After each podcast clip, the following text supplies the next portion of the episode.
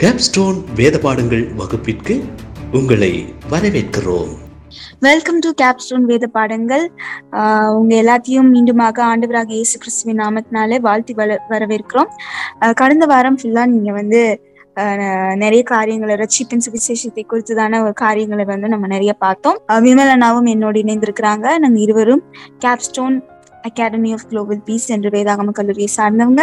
நாங்க வந்து மூணு ப்ரோக்ராம்ஸ் இப்போ பண்ணிட்டு இருக்கோம் diploma in evangelism bachelor's in dispensation theology master's in dispensation theology plus CAGP plus அப்படிங்கிற ஒரு பிஹெச்டி ப்ரீ ப்ரோக்ராமையும் பண்ணி கொண்டு இருக்கிறோம் அநேகர் வந்து இந்த வேத கல்வியினால ஆசிர்வதிக்கப்பட்டு வராங்க. நிறைய பேர் அவங்க ஆத்மாவுக்கு ரொம்ப பிரயோஜனமானதாக இது அமைகிறது. நாங்கள் உங்களை இந்த ஆன்லைன் ரேடியோ வழியாக சந்தித்ததுல எங்களுக்கு ரொம்ப சந்தோஷம். போன எபிசோட்ஸ்ல வந்து நம்ம ரசிக்கப்படுகிறதுக்கு நம்ம என்ன செய்ய வேண்டும் அப்படிங்கறத நம்ம பார்த்தோம். ஆக்சுவலா பார்த்தா நம்ம ஒண்ணுமே செய்ய வேணாம். ஆண்டவர் ஆகிய இயேசு கிறிஸ்துவே நமக்காக எல்லாவற்றையும் அவர் செய்து முடித்து விட்டார். ஸோ நம்ம எதுவுமே செய்ய வேண்டாம் அப்படிங்கிறத நம்ம பார்த்தோம். அதுக்கப்புறமா வந்து ஞானஸ்நானம் வந்து அவசியமா அவசியம் இல்லையா? நம்ம ரசிக்கப்படுவதற்கு அப்படிங்கிறத பார்த்தோம். சோ ரசிக்கப்படுகிறதுக்கு ஒரு முக்கியமான ரிக்குவயர்மெண்ட் ஞானஸ்நானமா அப்படின்னு கேட்டா கிடையாது. அது வந்து ஆண்டவர் நமக்கு போதித்த ஒரு விஷயம். ஆஹ் அது வந்து நம்ம அதற்கு நம்ம கீழ்ப்படிய வேண்டும் அப்படிங்கிறத நம்ம பார்த்தோம். மேலுமாக அது ரட்சிப்புக்கு ஒரு முக்கியமான ஒரு இது கிடையாது அப்படிங்கிறத பார்த்தோம். ஆஹ் சோ சிலர் வந்து ஞானஸ்தானம் எடுத்தாதான் ரசிக்கப்பட்ட மாதிரி அப்படின்லாம் சொல்லி சொல்லி தவறான போதனைகளை கொடுத்து கொண்டிருக்கிறாங்க. சோ இது மாதிரி சில டிப்பிக்கலா கிறிஸ்டியானிட்டியில இருக்கிற சில கன்ஃபியூஷன்ஸ் காரியங்கள் எல்லாம் பார்த்தோம். இன்னைக்கும் வந்து ஆஹ் நம்ம அநேக காரியங்களை வந்து நம்ம பார்க்க போகிறோம். ஆஹ் சோ வந்து ஆஹ் நம்ம ரச்சிக்கப்படணும் ரட்சிப்பின் சுவிசேஷத்தை வந்து நம்ம பெற்றுக்கொள்ளணும் அப்படின்னா வந்து ஆஹ் நம்ம வந்து முதல்ல ஆயத்தமாக்கப்படணும். நம்மளுடைய இருதயம் வந்து ஆயத்தமாக்கப்படணும். அததான் வந்து அஸ்திபாரம் போடுறது அப்படிங்கிறது அப்படின்னு நம்ம முதல்ல இருந்தே நம்ம பார்த்தோம். ஸோ இப்போ அஸ்திபாரத்தை போட்டாச்சு. ஸோ எப்படி ஆயத்தப்படுத்துறது அப்படிங்கறத குறிச்சுதான் வந்து இன்னைக்கு எபிசோட நம்ம பார்க்க போறோம். விமலனா என்னோட இணைந்திருக்கிறாங்க. Hi Vimalana hi Jemima. மீண்டுமாய் ஒரு முறை உங்கள் அனைவரையும் இந்த வேதாம நிகழ்ச்சி மூலமாக சந்திப்பதில் எனக்கு மிகுந்த மகிழ்ச்சி.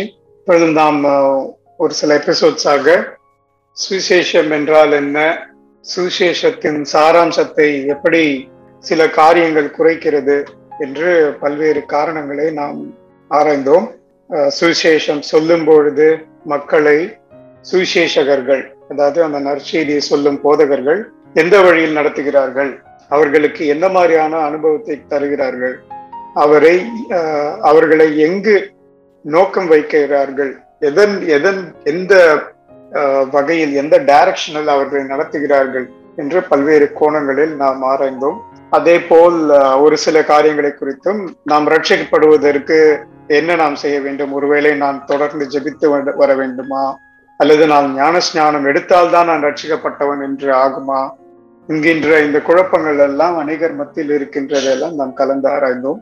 அப்படியாக நாம் சுவிசேஷத்தை பற்றியதான ஒரு ஒரு கலந்தாய்வு அது மட்டுமல்லாமல் ஒரு டீப் ரிசர்ச் ஆராய்ச்சி செய்து நாம் சுவிசேஷத்தை அதன் சாராம்சம் குறையாமல் சத்தியத்தை சத்தியமாக நாம் உணர்ந்து கொள்ள நாம் புரிந்து கொள்ள நாம் முயன்று வருகிறோம். நாம் அனைவருமே சேர்ந்து கற்றுக்கொண்டு வருகிறோம். பரிசுத்த ஆவியானவர் நமக்கு அப்படிப்பட்டதான ஒரு கிருபையை நமக்கு தந்திருக்கிறார். அவர் நமக்கு போதிக்கிறார். நமக்கு எப்படியாக நாம் சுவிசேஷத்தின் சாராம்சத்தை முழுமையாய் அறிந்து கொள்ள வேண்டும் புரிந்து கொள்ள வேண்டும் என்று அவர் நமக்கு வழிகாட்டியாகவும் ஆலோசனை கர்த்தராகவும் நமக்கு இந்நாள் மட்டும் அவர் நமக்கு துணையா இருக்கிறார் இதற்காக நாம் தேவனுக்கு மகிமை செலுத்துவோம். இப்படியாக நீங்கள் சுவிசேஷ கூட்டங்களில் எல்லாம் பார்த்தீர்கள் என்றால் ஒரு பிரசித்தி பெற்ற ஒரு போதகரோ ஒரு சுவிசேஷகரோ அந்த கூட்டத்திற்கு வந்தால் ஒரு கன்வென்ஷன் கூட்டம் என்று வைத்துக் கொள்வோமே. அங்கு வந்தால் அந்த கூட்டம் முடிந்த பிறகு அநேகர் உங்களுடைய பாடல்கள் எனக்கு பிடிக்கும் உங்களுடைய தேவ செய்தி எனக்கு பிடிக்கும் உங்களுடைய வசனங்கள் நீங்கள் கோடிட்டு காட்டும் முறைகள் எனக்கு மிகவும் பிடிக்கும். அன்றைய தினம் நீங்கள் கொடுத்த செய்தி என்னுடைய வாழ்க்கைக்கு பிரயோஜனமாக எல்லாம் இருந்தது என்றெல்லாம் அநேகர் வந்து அவர்களை பாராட்டுவதை நாம் அறிந்திருக்கிறோம். ஒருவேளை நீங்களும் யாரேனும் யாருக்காகவும் சென்று நீங்கள் பாராட்டியும் இருக்கலாம். ஒரு சில ஊழியக்காரர்களுடைய ஊழியங்களை குறித்து. இப்படியாக பாராட்டும் நிலையில் ஒரு சில ஒரு சிலர் என்று சொல்ல முடியாது அநேக ஊழியக்காரர்கள் தேவனுடைய நாம மகிமைப்படுவதாக அப்படின்னு சொல்லுவாங்க. ரொம்ப சந்தோஷம் மிக்க மகிழ்ச்சின்னு சொல்லுவாங்க. இப்படி எல்லாம் சொல்லுவாங்க. ஆனால் இந்த சு இந்த உங்களுடைய கூட்டத்திற்கு வந்துதான் நான் ரட்சிக்கப்பட்டேன் என்று ஒருவர் ஒரு போதகரிடமோ சுவிசேஷகரிடமோ கூறினால் அந்த சுவிசேஷகரோ போதகரோ நீங்கள் ஏன் இயேசுவை விசுவாசிக்கிறீர்கள்? அல்லது சுவிசேஷத்தை சோதிக்கும் வண்ணமாக எந்த ஒரு கேள்வியையுமே அவர்களுக்கென்று வைப்பது கிடையாது. இப்படியாக ஒரு சம்பவம் என்னுடைய நினைவுக்கு வருகின்றது. ஒரு மூதாட்டி அதாவது ரொம்ப வயசானவங்க ஒரு போதகனிடத்தில் போய் அந்த ஊழியம் அவருடைய கூட்டம் முடிந்த பிறகு நான் இயேசுவை மிகவும் நேசிக்கிறேன். நான் இயேசுவை மிகவும் அன்பு கூறுகிறேன். அவர்தான் என் மேய்ப்பர். அவர்தான் என் மீட்பர் என்று சொன்னார்கள். ஊழியக்காரருக்கு மிகுந்த சந்தோஷம். ஏனென்றால் அவர் உண்மையான ஊழியக்காரர் அவர் வந்துட்டு அவங்கள பத்தி அந்த பாட்டி வந்துட்டு ஊழியக்காரரை பத்தி புகழாமல் இயேசுவை பற்றி புகழ்ந்தார்கள். இயேசுதான் என் மீட்பர் என்று சொன்னார்கள். இதை குறித்து அந்த ஊழியக்காரருக்கு மிகுந்த சந்தோஷம். ஏனென்றால் அவர்கள் சத்தியத்தை புரிந்திருக்கிறார்கள் என்று அவர் நினைத்தார். ஆனாலும் அவர் நல்ல ஊழியக்காரர் என்பதால் அவர் இவர்கள் எவ்வாறாக சுவிசேஷத்தை நற்செய்தி அறிந்திருக்கிறார்கள் என்பதை அறிந்து கொள்வதற்காக அதை சோதிக்க வேண்டும் என்று நினைத்தார். அப்பொழுது அவர் நீங்கள் ஏன் இயேசுவை விசுவாசிக்கிறீர்கள்? என்று ஒரு கேள்வி கேட்டார். ஏன் உங்களுக்கு இயேசு கிறிஸ்து தேவை? என்று மற்றொரு கேள்வியும் வைத்தார்.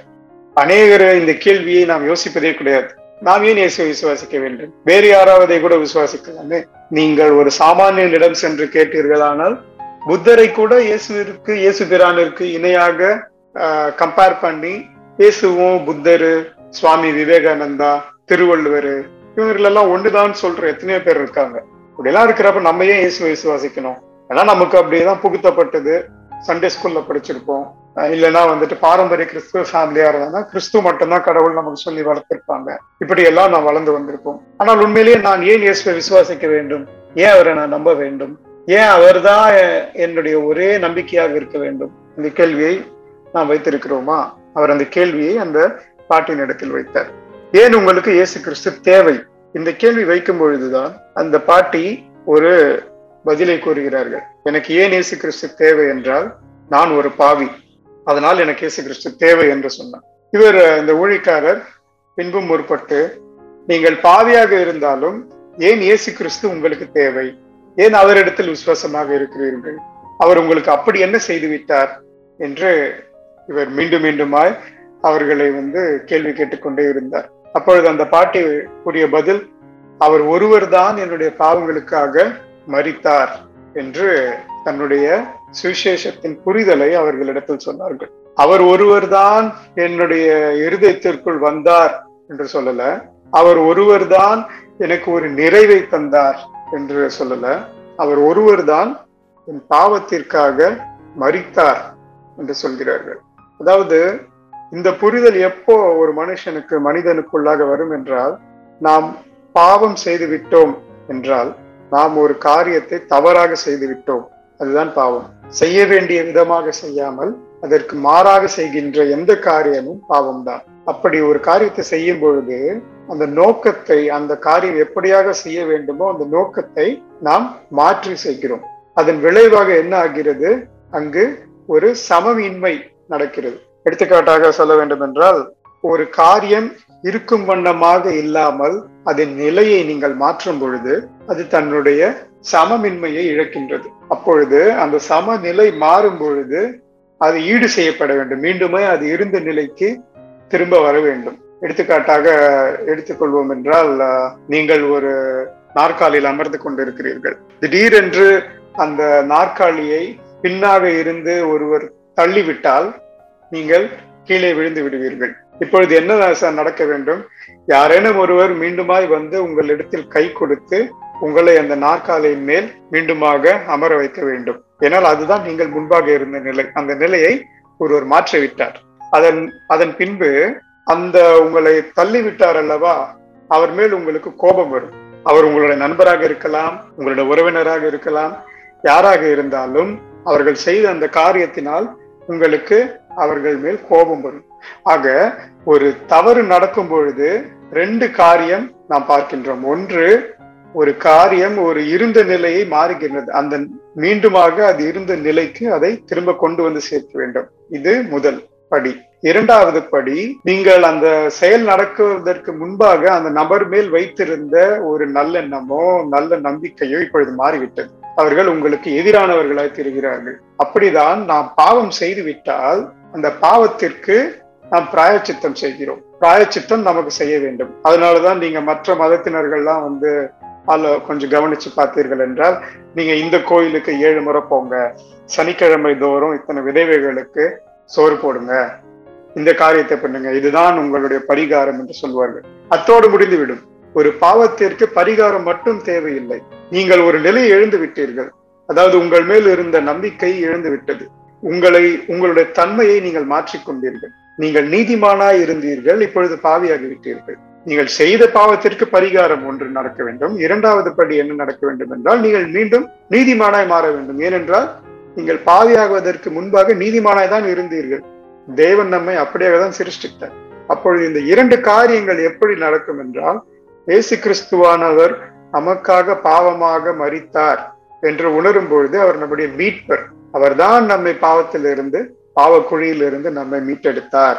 அது மட்டுமல்லாமல் அவர் மூலமாக பிதாவானவர் நம்மை பார்க்கும் பொழுது நாம் பாவியாக தேவனுடைய கண்களுக்கு தெரியாமல் நீதிமானாக அவருடைய கண்களுக்கு நாம் தெரிகிறோம். இந்த இரண்டு காரியத்தை தான் கிறிஸ்து நமக்கு மீட்பின் செய்தியாக நமக்கு தருகிறார். இதேதான் அந்த மூதாட்டியார் ஒரே வார்த்தையில் சொல்கிறார். அவர் என்னுடைய பாவங்களுக்காக மறித்தார். அப்படி என்றால் அவர் என்னுடைய பரிகாரியாகிய கர்த்தர். அவர்தான் எனக்காக பிராயச்சித்தம். அவரை நான் விசுவாசிக்கும் பொழுது தேவன் என்னை நீதிமானாக பார்க்கிறார். இவ்வளவுதான் சுவிசேஷம். இப்படியாக இந்த சம்பவத்தை இந்த பதிலை அந்த மூதாட்டியார் சொன்ன பின்பு ஊழியக்காரருக்கு மிகுந்த நிறைவு. ஏனென்றால் அவர்கள் உண்மையிலேயே சுவிசேஷத்தை அதன் சாராம்சம் குறையாமல் அறிந்திருக்கிறார்கள். சுவிசேஷத்தை முற்றிலுமாய் விசுவாசமும் செய்கிறார்கள். அதே நேரத்தில் அந்த ஊழியக்காரர் தன்னுடைய குடும்பத்தில் நடந்த ஒருவருடைய சாட்சியை நினைத்து பார்க்கிறார். தன்னுடைய குடும்பத்தில் இருக்கின்ற ஒரு உறவினர் தான் பாவி என்பதை உணராமலேயே இப்படிப்பட்டதான ஒரு சுவிசேஷ கூட்டத்திற்கு சென்று அந்த கூட்டத்தில் ஆல்டர் கால் கொடுப்பார்கள் அல்லவா? அந்த ஆல்டர் காலில் தன்னுடைய கையை உயர்த்தி நான் கடவுளுக்கென்று என்னுடைய ஜீவனை கொடுக்கிறேன். இனி என் வாழ்க்கையை கடவுளுக்கே என்றெல்லாம் போய் முன்பாக நின்று அறிக்கை செய்து தான் பாவி என்பதையே உணராமல் சுசேஷத்தின் உண்மையான சாராம்சத்தையும் சத்தியத்தையும் உணராமலேயே நான் ரட்சிக்கப்பட்டு விட்டேன் என்று அறிக்கை செய்து செய்திருந்தார். அவர்களை இப்படிப்பட்டதான இதே கேள்விகளோடு சோதிக்கும் பொழுது நான் ஒரு பாவி என்கின்ற ஒரு பதிலே அவர்களிடத்தில் வரவில்லை. நீங்கள் பாவியா என்று கேட்டால் நான் பாவி இல்லையே. நான் நல்லவன் நான் நல்லவன். நான் நீதிமான் என்கின்ற அந்த தோரணையில் பதில் கூறும் பொழுது இவருக்கு மிகுந்த வேதனையாக இருந்தது. ஏனென்றால் அவர்கள் சுவிசேஷத்தை முற்றிலுமாய் அதன் சாராம்சத்தோடு அறியாததனால் அவர்கள் ரட்சிப்படையவே இல்லை என்று இவர் தன்னுடைய குடும்பத்தில் நடந்த தன்னுடைய குடும்பத்தினருடைய ஒரு சாட்சியை எண்ணி பார்க்கிறார். அப்படியாகதான் இன்றும் நம்முடைய வாழ்க்கையில் நாம் எப்படியாக சுவிசேஷத்தை அறிந்திருக்கிறோமோ அதை ஒரு சில கேள்விகள் உங்களுக்கு முன்பாக வைத்தாலே தெரிந்துவிடும். ஆகவே இந்த கேள்வியை நான் உங்களுக்கு முன்பாகவும் வைக்கிறேன். ஏன் நீங்கள் ஏன் இயேசு விசுவாசிக்கிறீர்கள்? ஏன் உங்களுக்கு இயேசு கிறிஸ்து தேவை? தொடர்ந்து நாம் ஒரு சிறிய இடைவெளிக்கு பின்பு பேசுவோம். நீங்கள் கேட்டுக்கொண்டிருப்பது கேப்ஸ்டோன் வேத பாடங்கள். மீண்டுமாய் ஒரு முறை உங்களை இந்த வேதாகம நிகழ்ச்சிக்கு வரவேற்கிறேன். இப்பொழுது நாம் சுவிசேஷத்தை குறித்தும் சுவிசேஷத்திற்கு ஆயத்தமாக்குதல் குறித்தும் சுவிசேஷத்தில் சாராம்சம் குறைவுபடுதல் குறித்தும் பல காரியங்களை நாம் பேசிக்கொண்டு வருகிறோம். இப்பொழுதும் நான் பல காரியங்களை குறித்து நாம் பேசிக்கொண்டே வருகிறோம். அடுத்ததாக ஜனங்கள் சுவிசேஷத்திற்கு ஆயத்தமாக்கப்படவில்லை என்றால் எப்படி இருக்கும்? எப்படி ஜனங்களை ஆயத்தமாக்கப்பட வேண்டும் என்று பல்வேறு கோணங்களில் நாம் மீண்டுமாக தொடர்ந்து பேசுவோம். இதில் ஒரு கதையை நான் உங்களிடம் சொல்ல வேண்டும் என்று நினைக்கிறேன். ஒரு விவசாயி இருந்தார் அவருக்கு நான்கு குமாரர்கள் இருந்தார்கள். அப்பொழுது அந்த விவசாயிக்கு ஒரு பெரிய நிலம் இருந்தது. நிலப்பரப்பில் தான் அவர் பயிர் செய்து கொண்டு தன்னுடைய குமாரர்கள் குமாரர்களோட வாழ்ந்து வந்தார். ஆனால் அவருடைய காலத்தில் ஒரு கட்டாயம் ஏற்பட்டது. அதாவது அவர் அந்த இடத்தை விட்டு ஒரு நெடுங்கால பயணம் செய்து ஒரு சில நாட்களுக்கோ ஒரு சில மாதங்கள் கழித்து ஒரு சில வருடங்கள் கழித்து கூட அவர் வரக்கூடிய ஒரு தருணம் இருந்தது. அதனால் அவர் தன்னுடைய பிள்ளைகளை அழைத்து நமக்கென்று இந்த நிலம் இருக்கின்றது. நீங்கள் எப்படி விவசாயம் செய்ய வேண்டும் என்று நான் ஒரு கையேடில் எழுதியிருக்கிறேன். நான் எவ்வாறெல்லாம் கற்றுக்கொண்டேன்? இத்தனை காலங்களாக நான் விவசாயம் செய்யும் பொழுது நான் கற்றுக்கொண்ட பாடங்களை எல்லாம் ஒரு கையேட்டில் எழுதியிருக்கிறேன். இந்த கையேட்டையும் வைத்துக் கொள்ளுங்கள். மற்றும் தரமான இந்த விதைகள் உங்களுக்கு தருகிறேன். இந்த தரமான விதைகளையும் நீங்கள் வைத்துக்கொண்டு விவசாயம் செய்யுங்கள் என்று சொல்லிவிட்டு அவர் கடந்து சென்றார். ஆனால் அவர் சொன்னார் நீங்கள் சரியாக விவசாயம் செய்தால் உங்களுக்கு நூறு மடங்கு பலன் கிடைக்கும் என்று அவர் ஆணித்தரமாக நம்பினார். ஏனால் நான் இந்த இடத்தில் இதே நிலத்தில் நான் நூறு மடங்கு பலனை பார்த்தேன் என்றும் அவர் சொல்லியிருந்தார். அப்பொழுது இந்த பிள்ளைகளுக்கு சரி நம்முடைய தகப்பனார் சொல்லுகிறதை போல நாமும் செய்வோம் என்று அவர்கள் நினைத்தார்கள். விவசாயி தன்னுடைய பணியின் நிமித்தமாக அவர் கடந்து சென்றார். இந்த பிள்ளைகள் உடனே நல்ல விதைகள் இருக்கின்றன அல்லவா? இந்த விதைகளை எடுத்து வைத்து நாம் விவசாயம் செய்வோம் என்று சொல்லி அவர்கள் அந்த நிலத்தில் சென்று அந்த விதைகளை விதைத்தார்கள். அப்பொழுது அந்த விதைகள் ஒரு சில காலங்கள் கழித்து ஒரு சில விதைகள் மாத்திரமே செடிகளாகவும் வளர்ந்து வந்தன. அவர்கள் அறுவடை செய்த போது அவர்களுக்கு அவர்கள் எதிர்பார்த்தவாறு நூறு மடங்கு பலன் கிடைக்கவில்லை. அவர்கள் நல்ல விதைகளை தான் விதைத்தார்கள். ஆனாலும் அவர்களுக்கு எந்த பலனும் கிடைக்கவில்லை. அப்படியாக அவர்கள் மீண்டுமாக என்ன தவறு நடந்தது என்று யோசித்து பார்த்து நாம் சரியான நிலத்தில் ஒருவேளை நாம் பயிர் செய்யவே செய்யவில்லை போலும் என்று நாம் அதை உணர்ந்து அவர்கள் மீண்டுமாய் அவர்களுடைய தகப்பனார் கொடுத்த கையேட்டை எடுத்து பார்த்தார்கள். அந்த கையேட்டில் அவர் மிக தெளிவாக எப்படி நிலத்தை முதலில் பண்படுத்த வேண்டும்? நிலத்தை எப்படி உழ வேண்டும்? எப்படி நிலத்தில் நீர் பாய்ச்ச வேண்டும்? எப்படி நிலத்தை வெயிலில் காய வைத்து உலர வைத்து அதன் பின்பு எப்படி விதைக்க வேண்டும் என்று அவர் நேர்த்தியாக கொடுத்திருந்தார். அதை இந்த பிள்ளைகள் படித்து அப்படியாகவே மிகவும் கடினமாய் வேர்வை சிந்தி அவர்கள் நிலத்தை பண்படுத்த ஆரம்பித்தார்கள். முதலில் அவர்கள் இந்த தவறை செய்தார்கள். நிலத்தை பண்படுத்தாமலேயே நல்ல விதைகளை விதைத்தார்கள். அதனால் அவர்களுக்கு அறுவடையே இல்லாமல் இருந்தது. அதன் பிறகு அவர்கள் இந்த நிலத்தை பண்படுத்தி தங்களுடைய வேர்வை சிந்தி இரண்டு அடி இரண்டரை அடி ஆழத்திற்கு அவர்கள் உழுது நல்ல முறையில் நீர் பாய்ச்சி நிலத்திற்கு தேவையான ஊட்டச்சத்தை கொடுத்து அதன் பிறகு அவர்கள் அந்த நல்ல விதைகளை விதைத்த பொழுது அவர்கள் நினைத்ததை காட்டிலும் நல்ல ஒரு பலனை அந்த நிலம் கொடுத்தது. இந்த ஓமானம் நான் எதற்கு சொல்லுகிறேன் என்றால் நம்முடைய சுவிசேஷ போதனைகளும் இப்படியாக தான் இருக்கின்றன. இறைமிய நாலு மூன்று எடுத்து வாசிப்பீர்கள் என்றால் நீங்கள் முள்ளுகளுக்குள்ளே விதையாதிருங்கள் உங்கள் தரிசு நிலத்தை பயன்படுத்துங்கள் என்று நாம் வேதம் நமக்கு தெளிவாக சொல்லுகிறது. முள்ளுகளுக்குள்ளே விதையாதிருங்கள் அப்பொழுது நாம் எங்கு விதைக்க வேண்டும்? ஒரு பண்படுத்தப்பட்ட விளைச்சலுக்கு ஆயத்தமாக்கப்பட்ட ஒரு நிலத்தில் நாம் விதைகளை விதைக்கும் பொழுது அது தன்னுடைய முழு பலனையும் தருகின்றது. பெரும்பாலான சுவிசேஷ கூட்டங்களின் பெரிய தோல்விகள் இந்த வசனம் நமக்கு மிக தெளிவாக காண்பித்திருக்கின்றது. முள்ளுகளுக்குள்ளே விதைக்கப்பட்டால் சுவிசேஷத்தின் தேவை இல்லாத இடத்தில் பண்படுத்தாத இடத்தில் நீங்கள் ஒரு நல்ல விதையை விதைத்தாலும் அந்த விதை வளராது. ஏனென்றால் அந்த விதை வளருவதற்கு முக்கியமான தேவை என்ன? அந்த நிலத்தின் மண். அப்படியாக நாம் பார்க்கும் பொழுது நம்முடைய மனது சுவிசேஷத்திற்கு தேவையான ஆயத்தப்படவில்லை என்றால் அதாவது சுவிசேஷம் எப்பொழுது ஒரு மனிதனுக்கு தேவை. நான் ஒரு பாவி நான் கைவிடப்பட்ட ஒரு நிலைமையில் இருக்கிறேன். நான் ஒரு படுகுழியில் அமிழ்ந்து தத்தளித்துக் கொண்டிருக்கின்றேன்.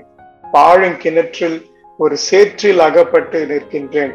அதனால்தான் வேதம் நமக்கு சொல்லுகின்றது பாவம் என்பது ஒரு உளையான சேரு உளையான சேர் என்பது நீங்கள் காலை எடுத்து நீங்கள் விவசாயம் செய்தவர்கள் அறிந்திருப்பீர்கள். காலை எடுத்து நீங்கள் ஒதறினால் கூட அந்த உளையான சேரு உங்களை விட்டு போகாது. நீங்கள் சென்று ஒரு ஃபாஸ்டா வர தண்ணியில பம்ப் செட்ல வர தண்ணியில போய் உங்களுடைய காலை கழுவினால்தான் அந்த சேர் உங்களுடைய கால்களை விட்டு போகும். ஏன்னா அதுதான் உளையான சேர் ஒட்டி கொண்டு இருக்கும். நீங்க உதறினாலாம் உங்க காலை விட்டு போகாது. அப்படிதான் பாவமும் அவ்வளவு ஈஸியா நம்ம பாவத்துல இருந்து வர முடியாது. இதை எப்போ ஒரு மனுஷன் உணர்றானோ நான் ஒரு கைவிடப்பட்ட நிலையில இருக்கிறேன் நான் அமிழ்ந்து கொண்டிருக்கின்றேன் ஒரு புதைக்குழியில் நான் என்னுடைய பாவத்தில் மூழ்கி கொண்டே இருக்கின்றேன் என்ற ஒரு புரிதலை ஒரு மனிதன் உணரும் பொழுது அவன் காப்பாற்றப்பட வேண்டும் என்று எண்ணுவான். நான் எப்படியாவது காப்பாற்றப்பட வேண்டும் நான் வாழ வேண்டும் என்று அவன் உணர்வான். அந்த உணர்தல் வரும்பொழுதுதான் அவனுக்கு ஒரு மீட்பர் தேவை. தான் பாவி என்பதை அவன் எப்படி உணர்வான்? பரிசுத்தமுள்ள தேவனை அவன் நோக்கி பார்க்கும் பொழுதுதான் அவன் எவ்வளவு பெரிய பாவி என்பதை அவன் உணர்வான் ஆகவே இந்த புரிதல்கள் எல்லாம் இருந்தால்தான் ஒருவனுக்கு மீட்பர் தேவை என்கின்ற நற்செய்தியை நாம் அவனிடத்தில் சொல்ல முடியும். இதை அநேக சுவிசேஷ கூட்டங்கள் செய்ய தவறுகின்றன.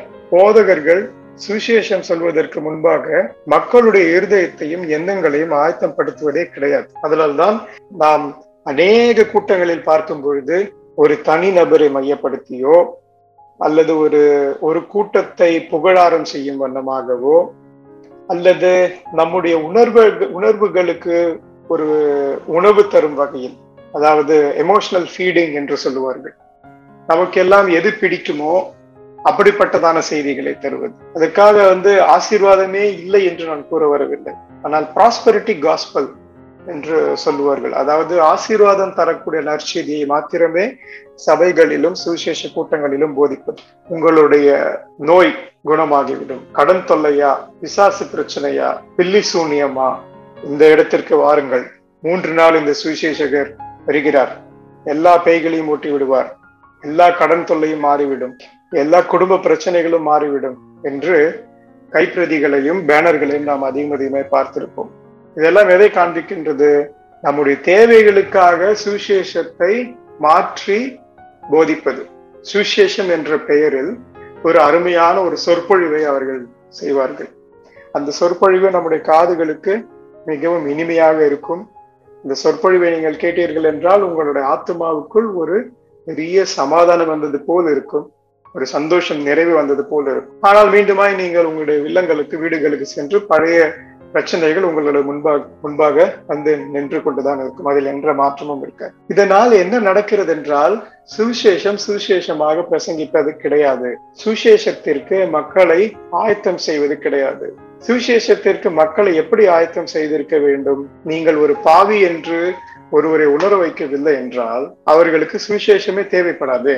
நீங்கள் நன்று நிறைவாக உங்களுடைய வயிறு நிரம்பி சாப்பிட்டு விட்டீர்கள் என்றால் உங்களுக்கு மீண்டுமாய் ஒரு புதிய உணவோ உங்களுக்கு பிடித்த உணவை உங்களுக்கு கொடுத்தாலும் நீங்கள் மனநிறைவா இருக்கும் வேளையில் நீங்கள் அந்த உணவை எடுத்துக்கொள்ள மாட்டீர்கள். அப்படிதான் சுவிசேஷமும். நீங்கள் பாவி என்பதே உணரவில்லை என்றால் உங்களுக்கு பசியே இல்லை என்றால் உங்களுக்கு எதற்கு உணவு? நீங்கள் பாவியே பாவி என்றே உணரவில்லை என்றால் உங்களுக்கு எதற்கு மீட்பர்?